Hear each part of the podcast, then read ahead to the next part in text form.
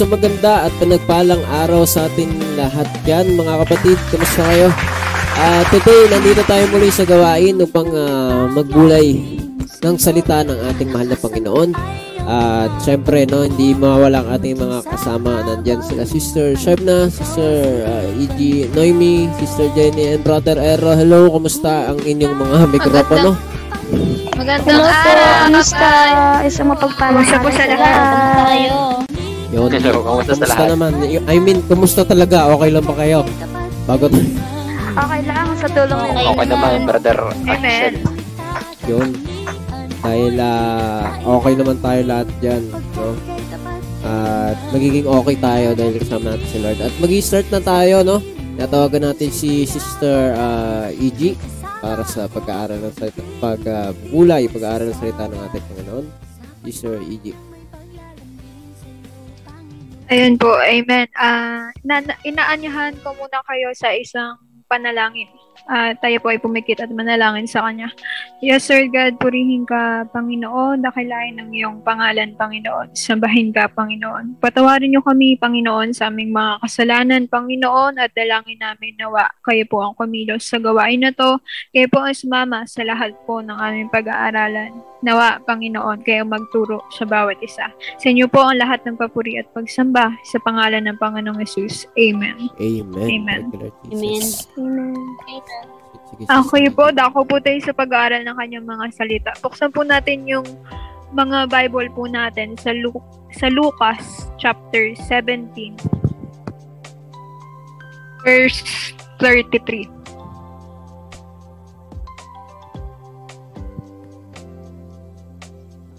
Kung naririyan na po kayo, basahin ko po. Lucas chapter 17 verse 33. Sino mang nagsisikap ingatan ng kanyang buhay ay mawawalan nito. Dadapwat ang sino mang mawalan ng kanyang buhay ay maiingatan yaon. Amen. Thank you Lord sa pagkabasa sa kanyang mga salita. At etong verse na to dati itong verse na to, hindi ko to ganong maunawaan eh. Kasi, para siyang ano, malalim talaga. Kasi sinasabi, sino daw magsikap na ingatan yung buhay?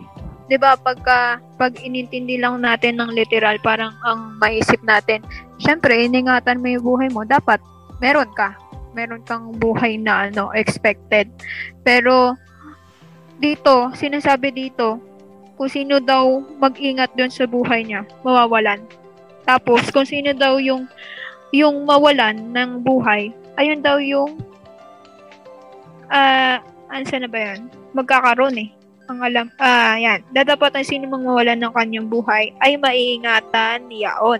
Andun yung hindi ka na uh, hindi mo na kailangan pang ingatan kapag para siyang magkaano, magkasalungat kung titingnan. Pero nung mga nakaraan, uh, salamat sa Panginoon sa pagbibigay niya ng unawa na mara- ma- mararamdaman at mararanasan mo talaga kung ano yung gusto niya talagang ipa iparating sa verse na to eh. Yun yung ano, yun yung ibibigay mo pag binigay mo sa kanya yung buhay mo pagka hindi ka na yung yung masyadong hindi mo naman sinasabing hindi ka maging maingat dito or ano pero yung alam mo yung sa ibang mga verse sinasabi is hindi ka na nagwo-worry sa kakainin mo, sa dadamitin mo, sa titiran mo, or anumang mga bagay na pinagkakaabalahan natin ngayon.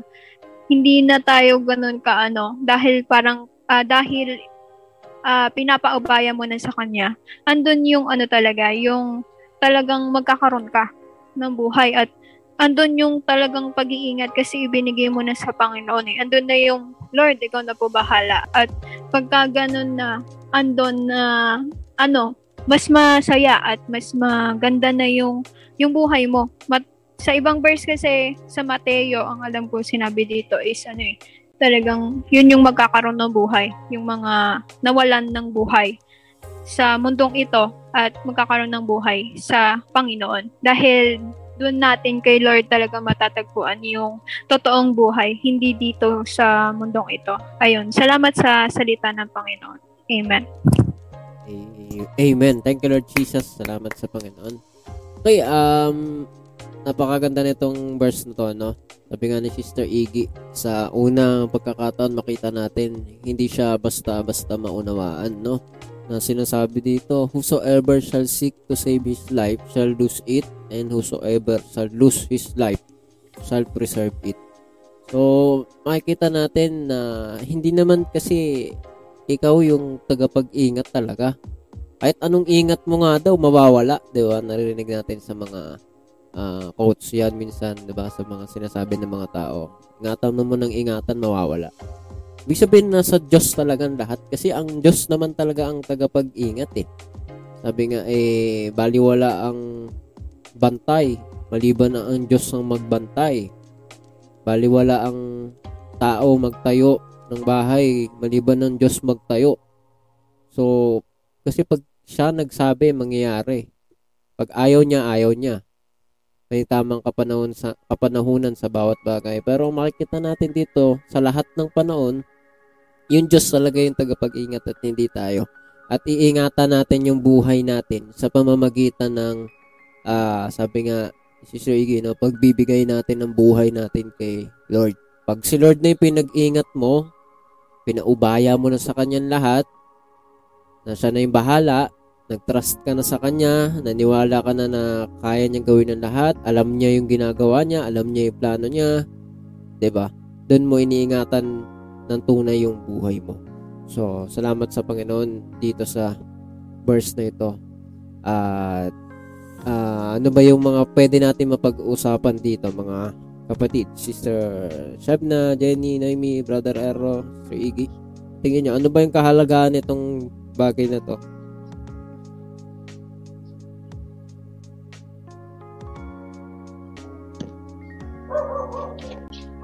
Meron ba kayong masasabi about dyan? Masashare sa ating mga Ayun, um, amen. Salamat sa Panginoon sa kanyang mga salita. Ayun, nakikita natin dito sa verse, talagang hindi siya may intindihan agad-agad. Siguro nung una ko tong nabasa, uh, makalima akong pag-uulit na basahin to kasi hindi ko siya maintindihan at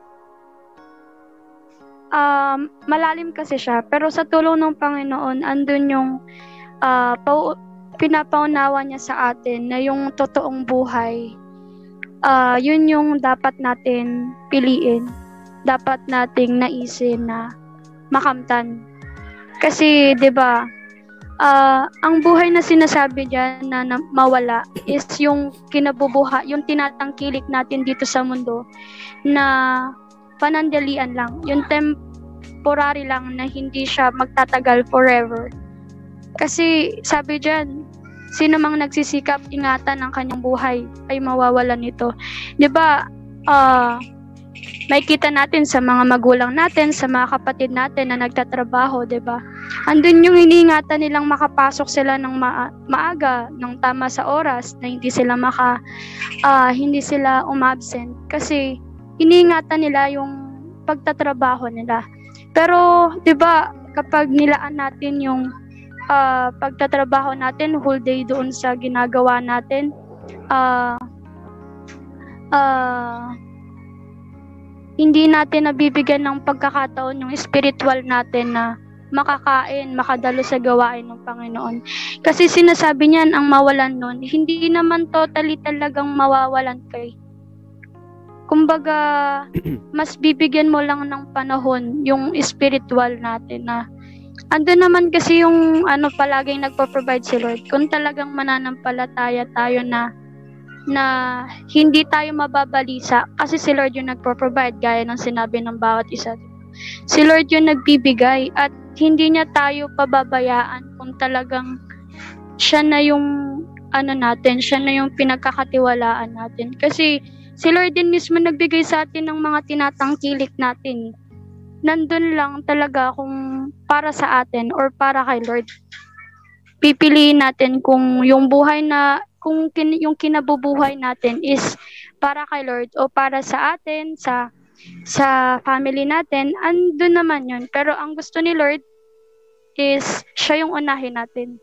na hindi natin titignan yung mga uh, yung kung anong kakainin, daramtin, anong inumin. Alam kong may verse yun na si Lord yung magpro-provide at hindi niya tayo pababayaang mabalisa. Kasi hindi na natin tinitignan yung buhay dito sa mundo.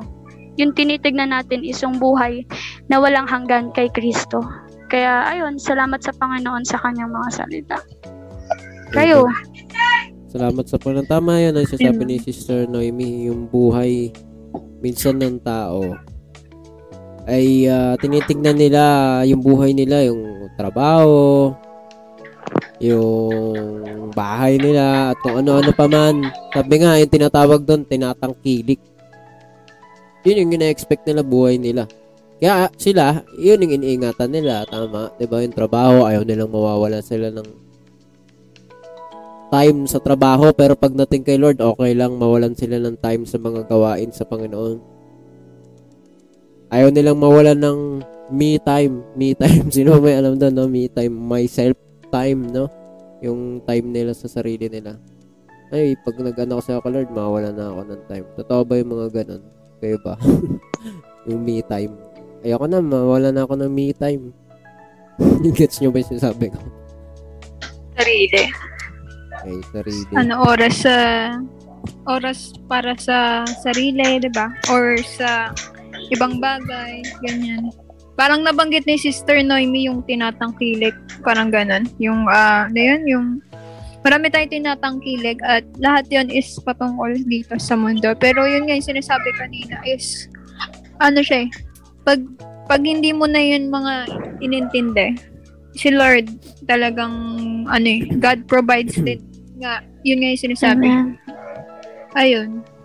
Tama, tama. Saka, dagdag ko lang din, kasi yung ina-invest natin, ano eh, um, mahalaga yung para kay Lord. Kasi, uh, may kasiguraduhan kay Lord eh. ba diba, minsan, sa trabaho, minsan, hindi tayo nakakuha agad-agad ng trabaho. Kasi, or di kaya, um, hindi, sige sa trabaho na lang para mas, mas ma, ano, mas maliwanag. Um, sa trabaho, di natin alam kung kailan tayo makakapasok or di kaya sa trabaho, di natin alam kung kailan tayo ma-promote. Pero pag kay Lord, yung pagiging ano, pag nanais mo nang maging maging promoted sa trabaho, kay Lord, maranasan mo na hindi ka ah, kumbaga siya yung magpupuno nung pangailangan mo. Spiritual kasunod na yung sa physical, sa financial. Andun yun eh. Si Lord yung kikilos palagi kung talagang lalapit tayo sa kanya kung siya talaga yung pinaglalaanan natin ng oras is hindi natin sinasayang kasi 'di ba sa bawat araw nagigising tayo para saan, 'di ba? Si Lord na nagbigay sa atin ng buhay tapos saan natin i ilalaan yung araw na binigay sa atin ni Lord. Kaya nakakalungkot lang kasi 'di ba? Hindi natin nabibigyan ng pagkakataon na yung mapili natin yung kung anong mas nakakalugod kay Lord. Amen. Tama yun. No? Yung iba ay uh, gaya ng sinabi ni Sister Noemi, no, ay ano yun, yung sa promote. hindi lalo silang ano. Hindi yung nag... kumbaga yung ano, yung pagpupursige nila, kung pa, kung ginagawa nila yan kay Lord, may kita nila kung gaano kaganda yung binibigay sa atin ni Lord eh. Yung kahit na maliit, matututo tayong makontento, matututo tayong pahalagahan yung binigay ni Lord kasi galing yun sa Kanya at hindi yun sa galing sa sa sarili nating kalakasan. Parang ganun. Amen. Okay, uh, mas focus ng tao yung ano, yung ma-promote sila dito sa buhay, di ba? Rather uh, than ma-promote kay Lord. Ako yun yung ano. Amen. di ba? Dapat kasi yung uh, mindset natin ang sabi dito, 'di ba, sa verse na binasa natin, sino mang nagsisikap, ingatan ang kanyang buhay ay mawawalan nito. Tatapat yung sino mang mawalan ng kanyang buhay ay maiingatan niya on. Actually, alam ko sa ibang verse, sinabi dito, 'di ba? Yung mawalan ng buhay alang-alang sa aking pangalan. Yun nga yung ginamit sa ibang salin, eh, no? Alang-alang sa Panginoon, eh. ay siyang nagkakaroon talaga. Yung mga tao, ingat ng ingat sila. Pag sinabing tinatangkilik, yun yung inaano nila, di ba? Yung, tawag doon, yun yung, baga, ano? Sige, ano ba yun? Lala, Yung malalim ginagawa kasi, nila. malalim kasi yung Yung Tagalog. pinaglalaanan nila. Ganun. Ah, yung parang binabalik-balikan, yung kailangan mo, ganun. Yung parang tinitignan mo as essential, parang ganun, no? So, pag, Ah, pag pandesal, no, bumibili ka lagi, tinatangkilik mo siya. Yan. Pagka mga bigas, di ba? Lagi kayo bibili ng bigas, tinatangkilik mo siya. O kung lagi kang nanonood, dati naalala ko, may mga matatanda na nanonood ng ano, Marimar. No? Tinatangkilik nila si Marimar. so, bakit ba natin binagit yung mga bagay na yan ng tinatangkilik? Kasi, they choose their tinatangkilik. Pinipili nila yung tinatangkilik nila rather than God. Kaya ayaw nila mawawalan sila ng time sa panonood ng TV. Ayaw nilang mawawalan sila ng time para sa kanilang sarili.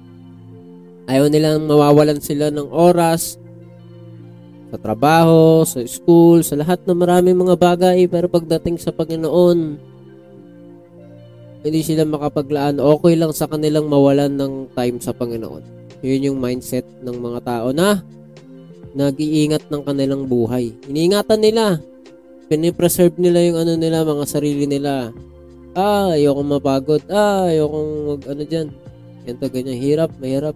Pero pagka gusto nila, no? Kaya, kaya nilang maglaan. Pero ano ba yung makikita natin dyan? Sinabi dyan, datapot ang sinumang mawalan ng kanyang buhay ay maiingatan yaon. Pakaganda nun, no? Ibig sabihin, nawalan ka na ng buhay. Ano ba yung maiisip nyo doon sa unang pagkakataon or pagka na-realize mo na yung mensahe ng salita ng Panginoon? May naisip ba kayo na bagay na pag nawawalan, pwede nyo ba i-explain nyo, elaborate yung mawawalan ng buhay? Ibig sabihin ba nun, mag, mag ano ka? Giging deads ka na? Deads? Sige, Sister Jenny, Sister Sheb na, Brother Ero, ano, meron ba kayong sabi about dun? mawa. Nawala yung mic ni Sister Jenny. Kayo, may idea ba kayo doon? Ah, Mawawala ang buhay. Siyang Yun nga. magkakaroon. Ah, gamit na natin yung um, dalawa yung ano eh um, kung gagawin natin na ano sa madaling salita or ano mas madaling maintindihan dalawa yung ano buhay na tinutukoy doon sa verse na binasa natin isang buhay na yung buhay na ano na tinuturing natin na atin. Yung sabi, yung 'di ba madalas na sinasabi ng mga tao is buhay ko to, huwag mo akong pakialaman. Ah, gagawin kong gusto ko. Parang ganun. Yan yung ano, yan yung isang buhay na tinuturing natin na buhay natin. At sabi, yun nga, kung iniingatan natin yung buhay natin is mawalan tayo ng buhay. Which is yung buhay na na galing sa Panginoon na bagamat um, yung buhay natin dito sa mundo is uh, mada, ano ah magtatapos o sabihin natin 'di ba maikli lang yung buhay natin dito na humihinga pa tayo ah nagkakaroon tayo ng tunay na buhay pagkasama natin yung Panginoon. Na bagamat alam natin na ma- na pagdating ng araw is kukunin niya yung hininga ng buhay sa atin is ano um may ano tayo yung buhay na walang hanggan. Sabi nga ano eh um, ano life after. Yung sa sabi kabilang buhay o yung ano yung eternal life at ano yung buhay natin doon na ano na pinaghaharian ng Panginoon. At yung makita ko lang doon, yung ano, yung pag-iingat natin sa ano, yung sa buhay natin na ginagawa natin yung ano, yung hindi tayo ano, hindi tayo lumalabas doon sa ano natin sa sabi nga nila ano eh, comfort zone. hindi Comfort natin ano pag gina ano, um nandun lang tayo doon sa ano sa kakayanan natin or doon sa madali lang para sa atin. Iniingatan natin yung buhay natin at ano, hindi natin ginagawa yung kalooban ng Panginoon. Hindi natin na bibigyan ng papuri siya at ano, sabi, sabi nga, pag ganun yung ginagawa natin, mawawalan tayo ng buhay. At yun, um, yun yung naunawaan ko dun. Na nawawala tayo ng buhay pag ano, pag ah, ginagawa natin yung ano natin, kalooban natin. Tama yung sinabi ni Brother Aero, no? yung comfort zone. No, madalas yung tao ayaw umalis doon. Kung saan sila komportable, doon lang sila. Ay, ayaw kong ganyan. Ayaw ko na ng mga, ayaw ko mag-upag-usapan yan kasi kasi ayaw nila minsan, sometimes, di ba, may ganun yung sinasabi ng tao. Ayaw ko yan, ganyang usapan. Ayaw ko ng ganyan topic. Kasi madadaanan sila, di ba? Hindi sila komportable or baka masasagasaan yung pananaw nila which is conflict kontra sa salita ng Panginoon. Tama. No? So, yung mga nag-iingat ng buhay, ng life nila, sila yung nawawalan talaga. 'Di ba? Ba- paano kaya 'yon, no? Si Sister Jenny, meron ko ba masasabi doon? Mawawalan ng buhay. Ay, yung mga nag-iingat, no? Sister Shebna, kayo, Sister Noemi, Brother, Brother Iggy, sorry, Sister Iggy. Tingin nyo, yung nag-iingat ng time, di ba? Parang ano yun, pwede bang sabihin natin, safe zone nila yun, safe zone. Yung comfort zone nila. Yung safe zone, ligtas sila sa sa gusto nila ligtas sila, hindi sila mahihirapan, 'di ba? Safe sila sa hindi sila mawawalan ng time sa mga gusto nilang gawin. 'Di ba? Sila yung nawawalan talaga ng ano, 'di ba? Kasi una sa lahat, bakit mo ba ginagawa yung isang bagay? Halimbawa, bakit, bakit ka ba nagtatrabaho? Ito, ganito na lang pag-usapan natin. 'Di ba ang trabaho sa ibang lengguwahe hanap buhay? 'Di ba? Yes. So, yung hanap buhay, bakit kaya ang daming tao ngayon pumapayat, no? Dahil sa trabaho. yung iba nagkakasakit, no? Yung iba, nai-stress pa. Bakit kaya? No, sa tingin nyo? Naghahanap buhay kaya sila talaga?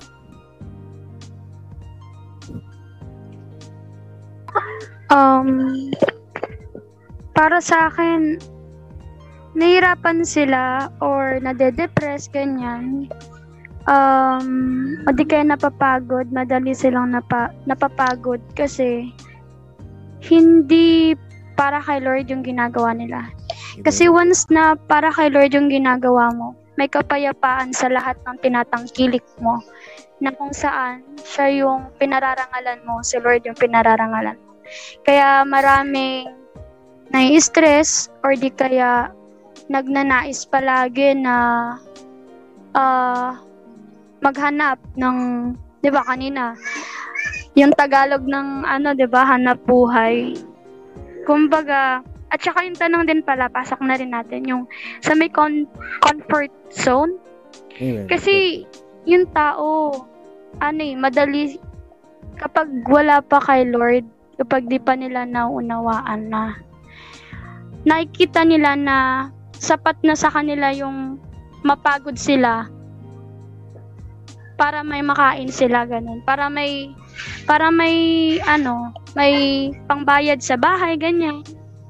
Andun naman yun pero yung comfort zone kapag ano na yun kapag di kasi malawak kasi yung ano natin eh sa trabaho sa ano. Pero yung comfort zone yun yung para sa akin ano yun yung para kay Lord dapat.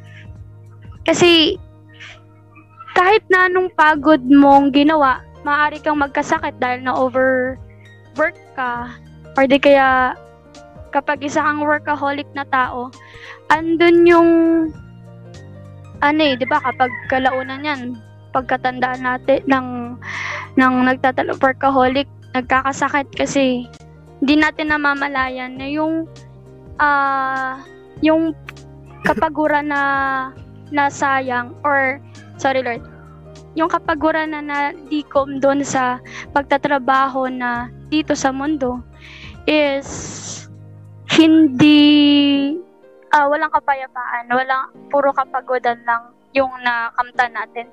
Kumbaga, kung iiwan natin 'yon, 'di ba?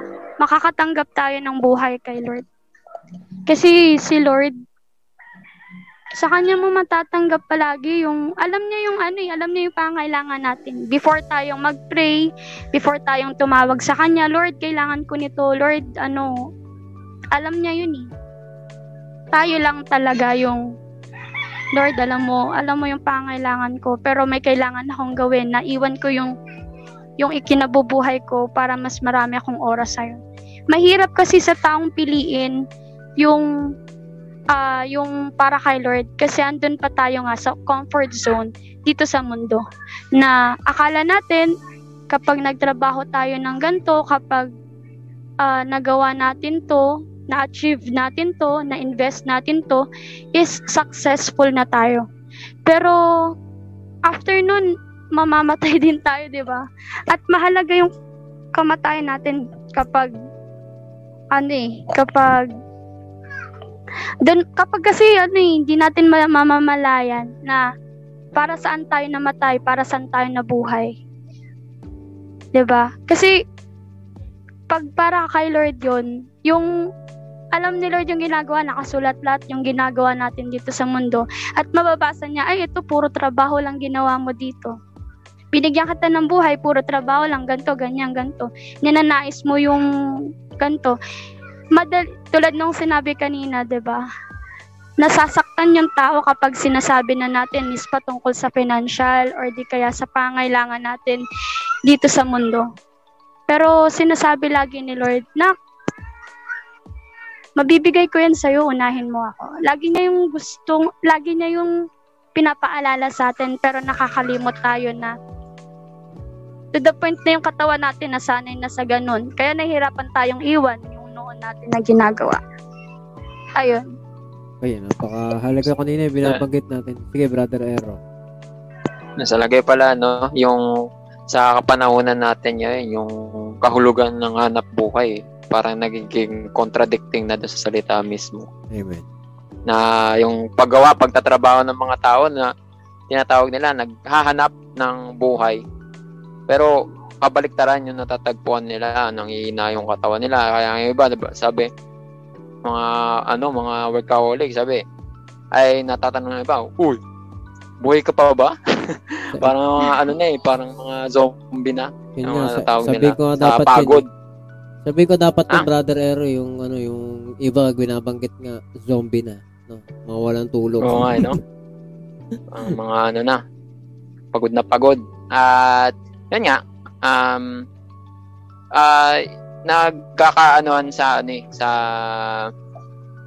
Siyempre, sa karunungan ng Panginoon pa rin na nagtuturo sa atin kung ano yung tunay na kahulugan ng hanap buhay, kung ano ba yung kahulugan nun sa atin, kahulugan nun sa kanila. Kaya, uh, salamat nga sa Panginoon kasi siya yung nagtuturo sa atin na kung ano yung tunay na paghahanap ng buhay, no? Brother Rush. Tama, tama. Eh, uh, yung pinag-usapan natin mismo is yung buhay talaga. Kasi actually, yung pinag-usapan natin dito, literally and specifically, tama? So, life, it's all about our life. And Amen. Whosoever shall seek to save daw ng life niya, shall lose it. But yung mawalan ng buhay, shall preserve it. Siya talaga yung magkakaroon. Bakit yung iba, no? Uh, ano, ayaw nilang ano, ayaw nilang mag ano kay Lord, ayaw nilang lumalim ang relasyon, ayaw nilang mag full time sila, magkaroon sila ng maraming oras sa Diyos. Gusto nila sakto lang, ay sakto lang, dapat balance. Dapat may oras ka pa rin sa sarili mo, dapat may oras ka sa ganyan, ganito. Okay na yung 1 hour, okay na yung 30 minutes. Ganun, ganun sila pagdating kay Lord. Diba na, kung, kung ikaw si Lord, maririnig mo yun, nakakalungkot talaga yun eh. Pero y- yun yung realidad ng mundo ngayon, yun yung sinasabi nila. At alam niyo, 'di ba? Sinasabi sa atin ng salita ng Diyos, sinasabi, yun daw yung mawawalan talaga eh.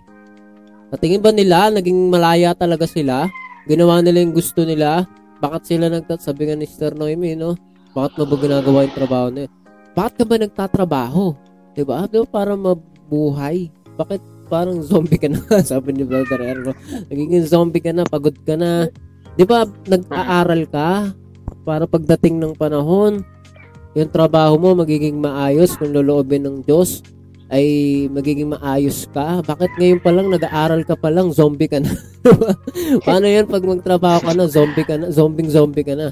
Ba't natin nababanggit yun? Kasi yung zombie, di ba, patay na yun eh. Parang, di ba, di naman totoo yung zombie. Di naman totoo yun. Pero, di ba, yung mensahe lang, parang ano ka na eh, yung tuyo ka na, natutuyo ka na sa pagod. Namamagana yung mata mo, Yeah. papayat ka, ganun. Di ba? Ano yun, Batrero? Yun nga, nga, naalala ko lang yung sa nagdo-double lang yung mic ano, Brother Rush. Yan nga, naalala ko lang yung sa sa ano, yung nababanggit lagi na verse pag tungkol sa ano, pagiging tagasunod ng Panginoon, di ba? Yung yung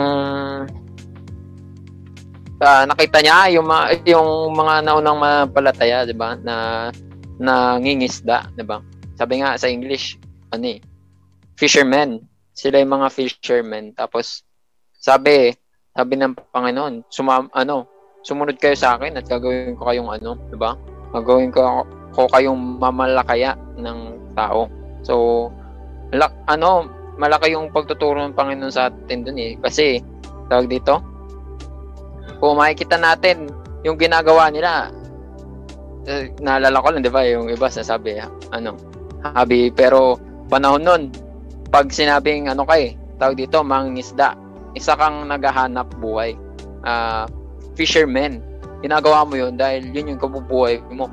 Kung panahon natin ngayon, at siguro marahil tinawag yung ano, yung mga tao, malamang sa malamang, ang sasagot nila, ay, eh, kailangan ko po itong gawin kasi di, di, ito yung ikabubuhay ko eh. Pero kung makikita natin, yung pagtuturo ng Panginoon nandun, na yung tinatawag niya yung mga fishermen, pa, ah, tinuturo niya na ano eh, na hindi diyan yung buhay. Hindi sa pangingisda ang buhay. Ang ang tunay na buhay ay yung pagsunod sa kalooban ng Panginoon. Amen. Doon tayo makakanot ng tunay na buhay.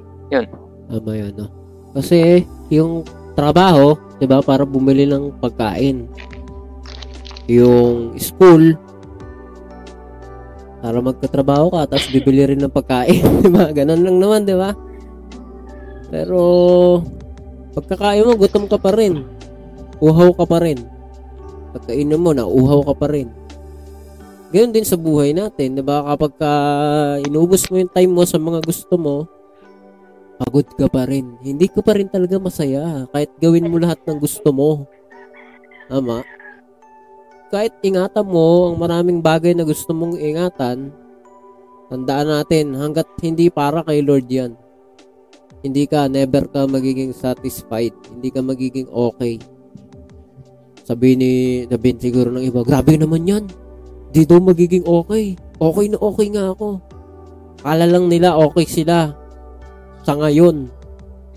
Kasi hinahayaan sila ni Lord. Pero darating yung time makikita nila sila yung nawawalan. Kasi yung pagkakatagpo o yung pagkakahanap ng buhay, yung totoong paghahanap ng buhay ay nahahanap kay Lord. 'Di ba?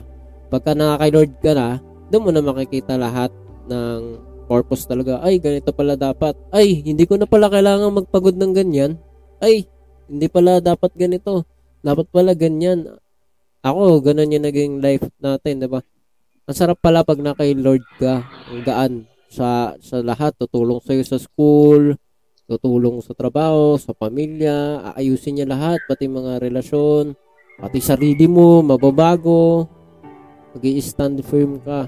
Kasi nandun ka na sa totoong buhay at at handa mo nang ibigay kay Lord yung buhay mo. Ibig sabihin, Lord, okay na. Sige, sa'yo lahat ng time ko, Lord. Naunawaan ko na. I am yours. Diba? Sabi nga sa kanta, I am yours pala, Lord. Amen. Sa'yo pala ako. Yung mga kanta ni Ani, no? Yung dati mga wordy, di ba? Iba eh. I am yours sa kapwa. Pero yung totoong I am yours pala kay Lord. At pag binigay mo na sa Kanya, di ba, ang, ang, ang ganda ng word ni Lord, ibibigay mo sa Kanya yung buhay mo at magkakaroon ka ng totoong buhay. Kasi, hindi naunawaan ng tao yung buhay nasa Diyos. Yung buhay mo, totoong buhay mo na kay Lord pala. Pag hiwalay ka sa Kanya, hindi ka pala buhay talaga. Sabi nga ni Brother Ero kanina, napapag-usapan natin, o zombie. Zombie ka pala kapag kahiwalay ka sa Diyos. Alam mo yun? Pag zombie, naglalakad ka pero patay ka na pala. Ganoon din sa buhay ng tao. Tumatawa ka, nakikipag-usap ka, ginagawa mo to, ginagawa mo yung ganyan, pero walang laman. Hindi ka talaga masaya deep inside. Pinipeke mo lang.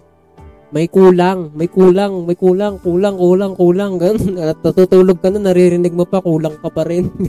Ganun yung nagiging buhay ng taong wala kay Lord. Nawawalan sila lalo talaga. Pero salamat sa Panginoon kasi the moment na naririnig natin ito, hindi aksidente. Sinasabi niya na huwag kang matakot, mawalan. Diba? Ang sarap nyon, huwag kang matakot, mawalan. Kung para sa akin, diba? Mahal kita. Ganun yung sinasabi ng Diyos sa atin. Mahal kita, hindi naman kita pababayaan. Yung sinasabing mawalan ng buhay para sa akin, ay pagkakaroon mo talaga. Doon at doon mo makikita na ako'y Diyos ng pag-ibig. Pero hindi mag-start yon kung hindi natin ibibigay sa Kanya. So, sa hapon na to, bago tayo mag-pray, no? Meron ba kayong gustong i-share sa mga nakakarinig sa atin sa kalooban ng Panginoon?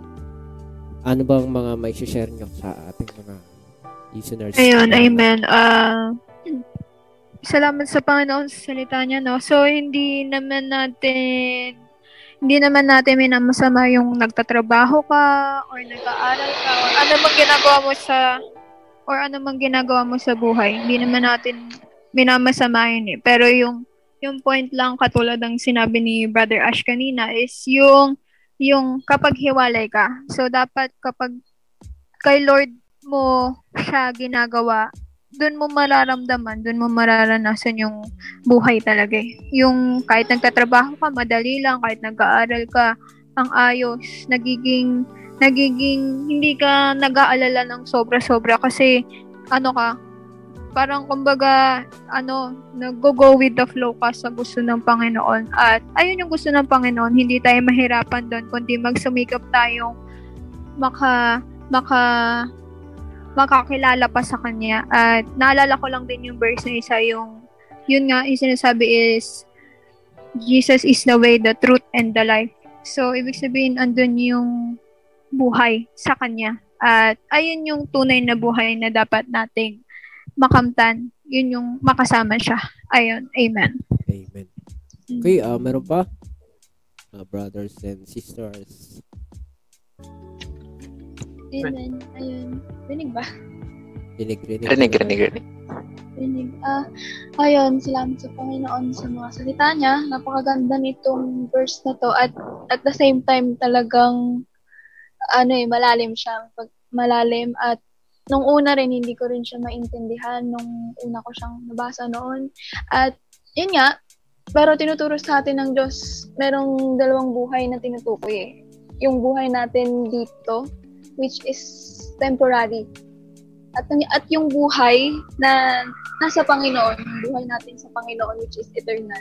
And kung gusto nating i-earn yun, yung buhay na eternal, yung buhay talaga, na na kay Lord. Sa lahat naman yan, kaloob ng Diyos. Pero yung eternal, gusto niya, pinapakita niya sa atin na mamuhay tayo para sa Kanya talaga.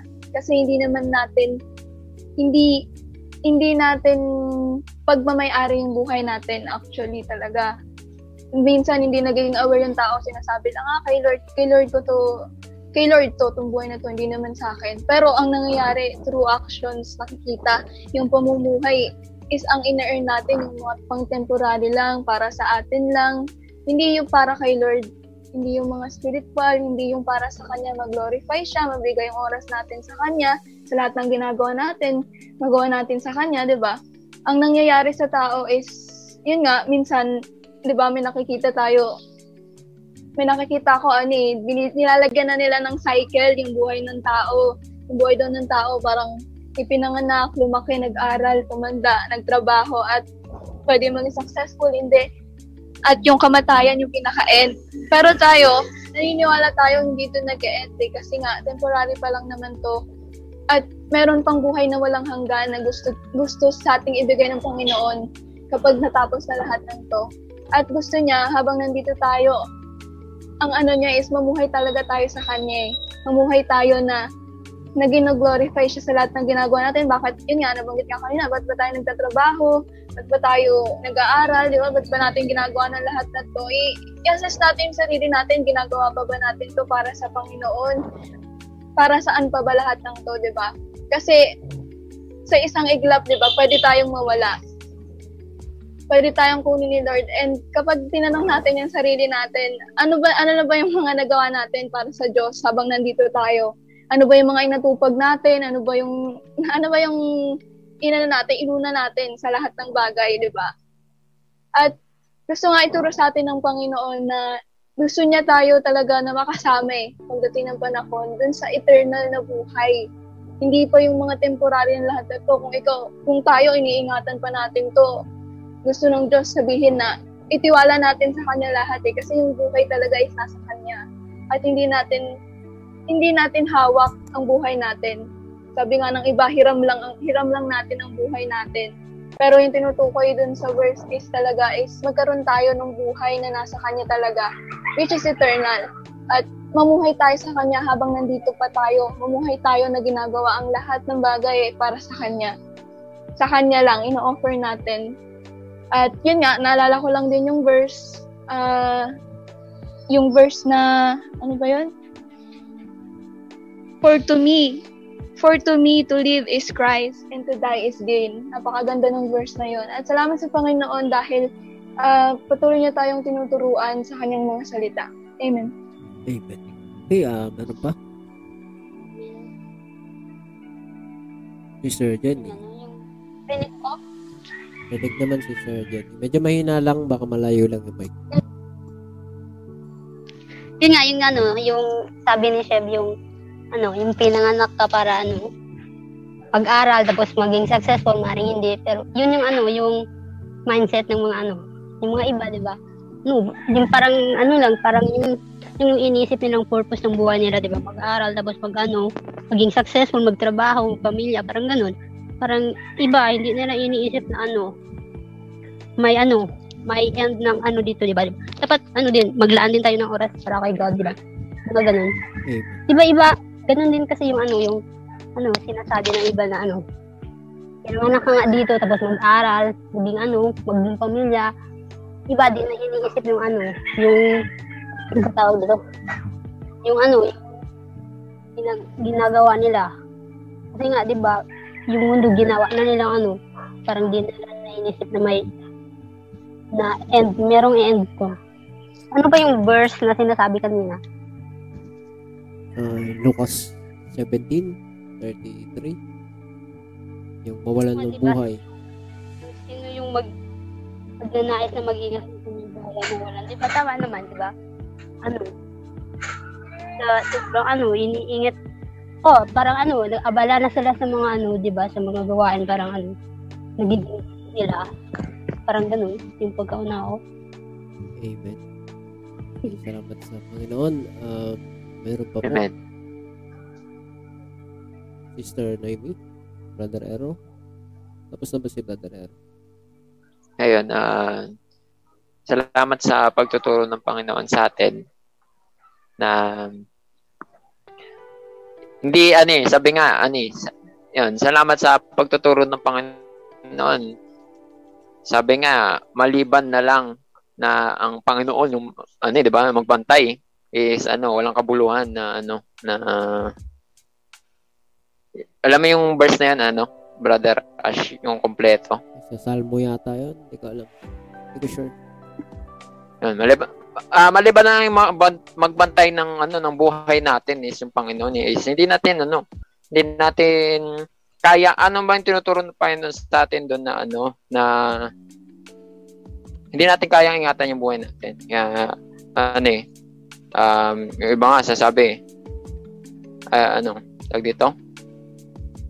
Iba ginagawa yung mga bagay upang ingatan yung buhay nila na ano tawag dito? Uh, na, nawawalan yung ano nawaw, nawawalan ng ano ng yung fruitful fruitful na buhay. At uh, yun nga hindi tayo nagkakaroon ng fruitful na buhay o yung ano mabunga o may ano may sense may ano may halaga yung mga pinagagawa natin sa buhay kung ano kung hindi natin hinahayaan na ingatan ng Panginoon yung buhay natin. Kaya nga sabi ano eh um, yung na kay Kristo na 'di ba ano yung buhay nila kasama na uh, kasama ng ano uh, kasama na ng Panginoon at yung buhay natin uh, bagamat na bubuhay pa tayo dito, yung ginagawa natin, gina, um, hindi na natin ginagawa para sa buhay dito. Ginagawa na natin yun. Um, ginagawa natin yung mga bagay na nandito upang ano, upang magkaroon tayo ng ano, nung kayamanan sa langit. Nag ano, nag-iimpok tayo ng ano, ng kayamanan sa langit sa mga ginagawa natin sa buhay dito. Yan. Amen. Okay, uh, Sister Noemi. Gusto ba Sister Noemi? Um, ayun, salamat sa Panginoon sa kanyang mga salita. Um, ayun, uh, may kita natin dito talaga na mamuhay na uh, mamuhay tayo ng para kay Lord. Kasi tulad ng mga nabanggit kanina about sa zombie, ayaw naman nating maging zombie, di ba? Pero, hindi, kasi, ang gusto ni Lord, ano eh, ang gusto ni Lord, payapa tayo eh. Ang gusto ni Lord, uh, habang malapit siya, tumatawag tayo sa Kanya. Gusto ni Lord, um, nasa tabi natin siya. Kaya sa lahat ng mga ginagawa natin, andun yung uh, para kay Lord, hindi na para sa gusto natin, hindi na para sa gantong bagay, kundi para sa Kanya. Kasi, tulad ng mga nabanggit kanina, hindi natin alam yung bukas. Hindi natin alam kung may buhay pa tayo. Kasi kay Lord yung buhay. Siya yung nagbigay nito sa atin. At kung tayo'y mawawala ng buhay mula dito na temporal, temporary, temporary lang na na buhay dito sa mundo. Ano pa yung ano pang uh, ano pa yung ano ano pa yung kahalagahan nun kung ginagamit lang natin sa walang kabuluhan, 'di ba? Hindi naman sa parang uh, sinasabi natin agad na ay eto kung makasalita to parang alam niya yung buhay pero kung tutusin kung pagmamasdan natin yung buhay natin, yung mga nakakarinig ngayon, akala natin masaya na tayo sa ginagawa natin kasi na bibigyan tayo ng pagtatrabaho natin yung sa pangailangan natin. Pero hindi talaga yun yung pangailangan natin kasi nabubulok yun. Natatapos yun. Sinabi nga kanina, di ba, um, nagugutom tayo, hindi tayo, ah, ano ba yun? Yung pagkakasabi, um, kahit anong kain natin dito sa mundo, nagugutom at nagugutom tayo kahit anong inom natin dito sa mundo, yung mga tubig, diba?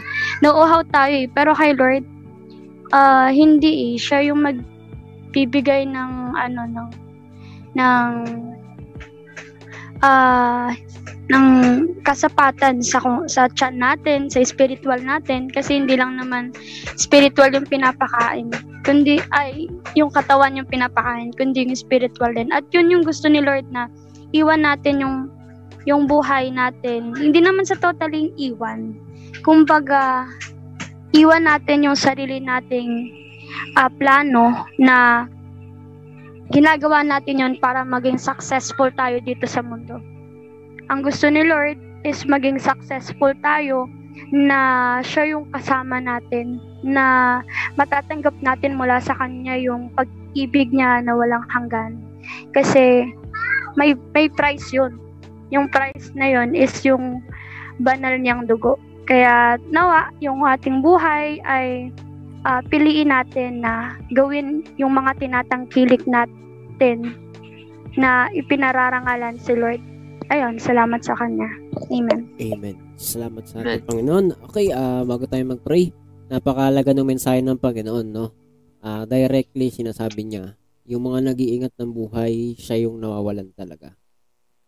Sasabihin nila maybe, sasabihin nila sa iyo, ah, wala ka pang, wala ka lamang, hindi mo, naunawaan mo yan pag kailangan mo na ng trabaho. Maunawaan mo yan pagka kailangan mo na magpakain ng anak. Ma- ma- maaring ganunin ka ng mga tao. Sabihin nila, wala ka kasing anak, wala ka kasing pinapakain, hindi mo kasi kailangan magtrabaho kaya nasasabi mo yan. Yan ang ma- ilan lang sa mga bagay na sasabihin nila sa iyo. Mali ka na ng pepelesopuhin, eh di wag ka nang kumain, gaganon-ganon ka nila. Hindi nila nauunawaan, ang gusto lang nilang sabihin, ayaw lang nila maglaan ng time sa Diyos. Pero sabi nga, yung nagkakaroon siya yung, ah, yung nagbibigay, yung nawawalan, siya yung magkakaroon. So, yung totoong buhay kasi nasa Diyos, pag nawalan ka na ng buhay para sa Panginoon, binibigay mo na yung time mo, binibigay mo na yung lakas mo, effort mo, makikita mo na totoo yung sinasabi ng Biblia na si Jesus yung buhay. Sabi nga, di ba, nabanggit kanina, siya yung daan, katotohanan at buhay. Makikita mo, literally and spiritually, siya yung buhay. Kaya kanyang pakainin. Di ba? Yung mga Israelita nga, disyerto, kumain sila, uminom sila, yung sandalyas nila o yung chinelas nila hindi man lang daw nasira sa loob ng 40 years. Ganun pa rin si Lord ngayon. Siya pa rin yung Diyos noon. Sabi nga, si Jesus ay hindi nagbabago kahapon, noon, ngayon. Sa habang panahon, siya pa rin. Siya pa rin yung Diyos na nag-iingat at siya yung protector natin. At kung yung Diyos na tunay nasa atin, wala na tayo ikakatakot pa. Hindi nila nakikita yung power ni Lord kapag na nasa, nasa Kanya na tayo. Kaya sila, hindi sila makapaglaan dahil hindi pa nila naiintindihan. Kaya naman tayo, pinagpe-pray natin yung mga tao, di ba? Nanawa, Lord, makakilala si ano, makakilala ito, maunawaan niya. Kasi kawawa naman talaga yung tao. Kawawa tayo kapag wala tayo sa Kanya. Kaya yung buhay na ibinibigay natin sa Kanya ay tunay na pagkakaroon nito. Kasi yung buhay dito at buhay sa hinaharap, siya at siya pa rin. Kaya niyang gawin lahat. Yung purpose mo, makikita mo kapag binibigay mo na yung buhay mo sa Kanya, makikita mo na yung rason. Kung dati, nagtatrabaho ka lang para sa gusto mong bilhin, o kaya para sa magulang mo, anak mo, na may hangganan din yung buhay. 'Di ba Hindi tayo pinanganak para sa huli, wala lang din.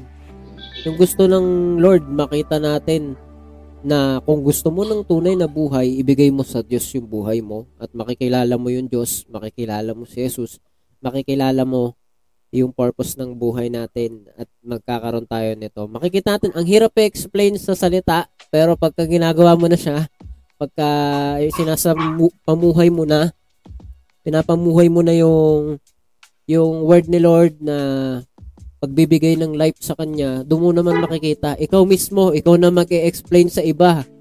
Ikaw na mismo magsasalita sa iba, hindi mo na mapipigilan yung heart mo kasi nga nakatagpo ka na ng totoong buhay. Pero hindi mangyari yun kung hindi tayo mag-i-start mag-trust kay Lord. Kailangan nating i-trust sa Kanya. Lord, gusto ko magkaroon ng buhay. Gusto ko ibigay sa iyo yung buhay ko. Gusto ko ikaw na yung maghari sa buhay ko. Ikaw nang bahala. Yung plano mo na yung masunod sa buhay ko. Kaya minsan pa, salamat sa Panginoon kasi siya yung uh, gumawa ng paraan ngayon para makalala pa natin siya. Minsan pa, uh, palakpakan natin ang ating uh, Panginoon. Thank you, Lord Amen. Jesus. Salamat sa Panginoon. Amen. Okay, uh, manalangin tayo sa ating Panginoon ngayon. Kaya, manalangin tayo sa Kanya. Panginoon Diyos na makapangyarihan sa lahat, Salamat po, O Diyos, sa pagkilos mo sa aming mga buhay. Salamat, Panginoon, sa time na ito, sa hapon na ito, na tunay, O Diyos, yung mga salita mo ay nakita namin, narinig namin, Panginoon. Pinaunawa mo sa amin, Panginoon, ang ang ah, pagparito namin, O Diyos, ay ah, hindi aksidente, O Diyos. Salamat, Panginoon, sapagkat Ikaw ang nagdadala sa amin sa lugar kung saan makilala ka pa namin ng lubusan. Patawad po sa mga kasalanan at kakulangan pa namin sa iyong harapan. Dalangin namin, O Diyos, nawa mangyari ang kalooban mo sa aming mga buhay. Nawa, O Diyos, makita namin, Panginoon, na ang bawat time, bawat oras, kalakasan na ibinibigay namin, O Diyos, inilalaan namin sa iyo ay hindi kawalan ng kapuluhan, hindi ito walang kapuluhan, O Diyos, pagkus ito, Panginoon, yung purpose ng life namin ang makilala ka. At tunay nga, O Diyos, salamat, Panginoon, sapagkat naririnig ka namin. Alam namin na ikaw ang gumagawa ng daan. Kahit na magkakalayo kami, O Diyos, o kahit na nasaan kaming dako, O Diyos, pag inaabot mo kami, Panginoon, walang magiging sagabal, makikita at maririnig at maririnig namin ng iyong mga salita, O Diyos. Salamat, Panginoon, at ito'y narinig namin ngayon na tunay na sinasabi ay ikaw, Panginoon, ang nagbibigay ng buhay. Nawa, Panginoon, hanapin namin sa iyo lagi ang purpose ng aming mga ginagawa at tunay na makapagbigay kami, makapag-offer kami lagi ng aming life sa iyo. Ikaw na pong bahala sa lahat. Sa iyo po ang papurit pagsamba sa pangalan ng aming Panginoong Yesus. Amen. Thank you, Lord Jesus. Salamat sa Panginoon. Amen. God bless you, everyone. God bless you, guys. God bless you all God bless you all. Hanggang dito na lamang po. ah, Saturday ulit sa kalooban po ng Panginoon. Ah, pwede nyo po i-visit ang ating Facebook page and YouTube. And Yes. syempre, meron na tayo Spotify, no? Upload natin ulit doon yan. Sige, ah, hanggang dito na lamang po ulit. God bless you all. God bless you all. God bless you all po.